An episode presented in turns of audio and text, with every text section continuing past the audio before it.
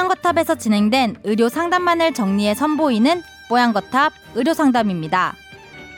이번 상담은 2017년 3월 16일 뽀양거탑 94화에서 방송되었습니다. 건조한 사무실의 필수템 가습기 시중에 판매되고 있는 가습기의 종류는 다양합니다.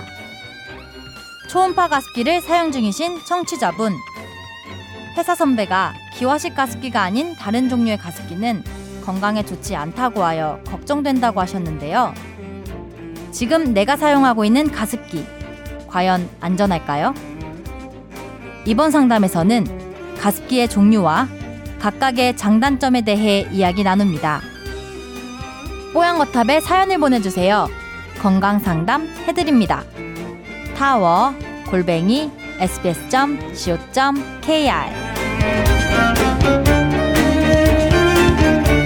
아, 취업에 먼저 성공한 애들이 야 사무실 너무 건조해서 못 살겠더라 이렇게 얘기를 들어서 아유 부럽다. 난그 건조한 데서 있어라도 봤으면 했는데 이분이 정말 취업에 성공하신 거예요. 그리고 정말 사무실에서 일을 하다 보니 이건 장난 아니게 건조한 거죠. 컴퓨터에서 계속 건조한 열풍이 나오고 어, 공기도 답답하고 그래서 시간이 조금 지나면 얼굴이 엄청나게 당기는 느낌도 든다고 합니다. 그래서 이분의 해결책은 가습기였던 거예요.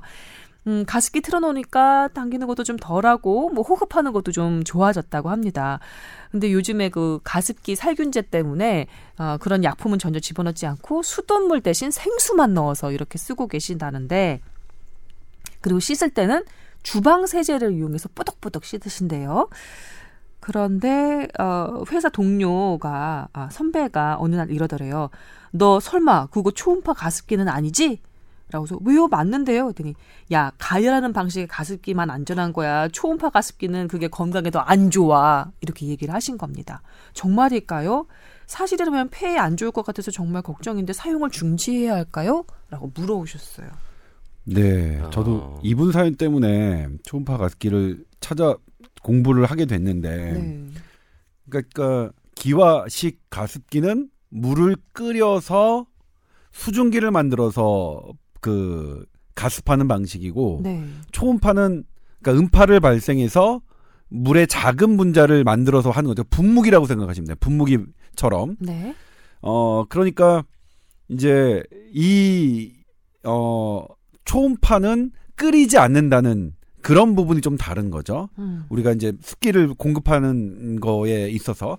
그런데 보니까 이제 이게 왜 초음파 가습기가 안 좋다라는 게 미국의 한 사람이 어, 존이라는 사람이 그 블로그에 썼고 그게 많이 퍼, 퍼서 이제 전파가 됐더라고요. 이제 네. 그분의 주장은 가습기 살균제가 문제가 아니다. 어. 그러니까 기화식이었다면 어. 기화식의 수증기에는 가습기 살균제 성분이 들어갈 수가 없기 때문에 음. 기화식을 사용한 사람은 절대로 걸리지 않았다. 어. 초음파 그러니까 이게 물 분자를 물 분자를 쪼갠다고요? 예, 물 분자를 그냥 끓이지 않고 진동. 자기 분무기처럼 했기 때문에 그게 들어와서 문제가 된 거다라고 주장하셔서 음. 그 글을 읽어보면 나름 어 그렇겠구나라고 생각을 할 수 있는데 네. 사실은 그렇지 않습니다. 근거 없어요. 예, 사실은 그렇지 않습니다. 어. 왜냐하면 어 일단 우리나라에서 가습기 살균제에 대한 연구는 제법 돼 있었는데 네. 그 저기서 기화식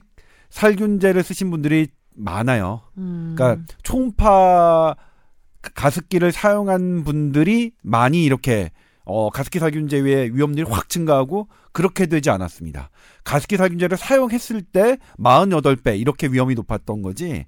거기서 그게 초- 기화식이건 초음파식이건 상관이 없었다는 예. 얘기인가요? 그리고 왜 그러냐면 어, 가, 수증기 기화식 살균 그 기화식 가습기가 분자가 더 작아서 훨씬 더 우리 그 공기 중에 오래 돌아다니고 우리가 들이마실 수 있는 찬스가 더 있습니다. 아 그러면 오히려 기화식이 더 위험할 수도 있는 거네요. 아니- 만약에 그 살균제가 들어가 있었다면. 네, 그럴 가능성이 있죠. 그러니까 살균제에 그분이 주장하는 거는 그러니까 그 기화식 수증기에는 가습기 살균제 성분이 들어갈 수가 없다. 포함될 수가 없다라고 말씀하셨고 그 존이라는 사람은 네, 존이란 분이. 그다음에 초음파 가습기는 물 분자가 크기 때문에 거기에는 그 가습기 살균제 성분이 들어가서 어, 이게 돌아다닌다라고 얘기를 하셨는데 음. 분무기는 사실은 거리가 오래 가지 않아요. 음. 수초 내에 떨어집니다 바닥에. 어. 큰 물방울은 음. 작은 물방울 눈에 보이지 않을 만큼의 작은 물방울들이 공기 중을 떠돌아다니다가 우리 폐 깊숙이 들어가는 거라서 네. 어 사실 그분의 말씀은 그렇게 일부 일부분 그러니까 초음파 가습기의 물 분자가 크다는 건 맞지만 그리고 그 큰 물방 물방울에 가습기 살균제 성분이 많이 들어갈 수 있는 거는 맞지만 음. 반대로 그게 우리 몸에 더 들어갈 수 있는 그런 확률은 더 낮기 때문에 그렇게 하는 거는 잘못 알려진 것 어, 같고요. 어, 네. 다만 다만 다만 가습기 기화식은 물을 끓이니까 음. 끓일 때 세균은 죽을 수 죽어요. 있잖아요. 음, 그렇지. 근데 초음파 같은 경우는 끓이지 않으니까 네. 세균의 문제에 있어서는 어 기화식보다는 좀 불리할 수 있겠다라는 생각은 음, 들고 음. 그게 여러 제품 설명서에 제가 지금 방금 말씀드린 내용은 나와 있는 내용이라서 음. 그 정도 그러니까 깨끗함과 더러움의 차이 정도는 있을 수 있을 텐데 네. 가습기 살균제를 썼을 때 기화식은 안전하고 초음파 가습기는 안- 어, 위험하다. 이거는 아니다라고 아, 예. 말씀드릴 수 있겠습니다. 예. 정리를 딱 한번 네, 해주십시오. 정- 네, 그러네요. 우선 가열 어, 가습기 살균제를 사용하면 위험도는 똑같다. 음. 어떤 종류를 쓰든 네. 대신 초음파를 쓰면 세균이 증식이 더 쉽다. 온도가 높지 않기 때문에 가열식은 세균이 적게 살기 때문에 네. 세균에 오염되는 거는 적다. 그러면 결론은 세균 증식이 잘 되는 초음파 가습기는 잘 씻어서 사용해야 된다. 음. 음. 그래서 하루에 한 번 정도 씻어야 된다고 사람들은 생각을 해요. 음. 근데 우리가 하루에 한 번 씻기 어렵잖아요. 그렇죠. 네. 근데 이제 제가 가습기에 대해서 참고로 말씀드리자면 가습기 살균제 문제가 불거지기 전에 아산병원의 중환자실엔 모든 가습기를 없앴습니다.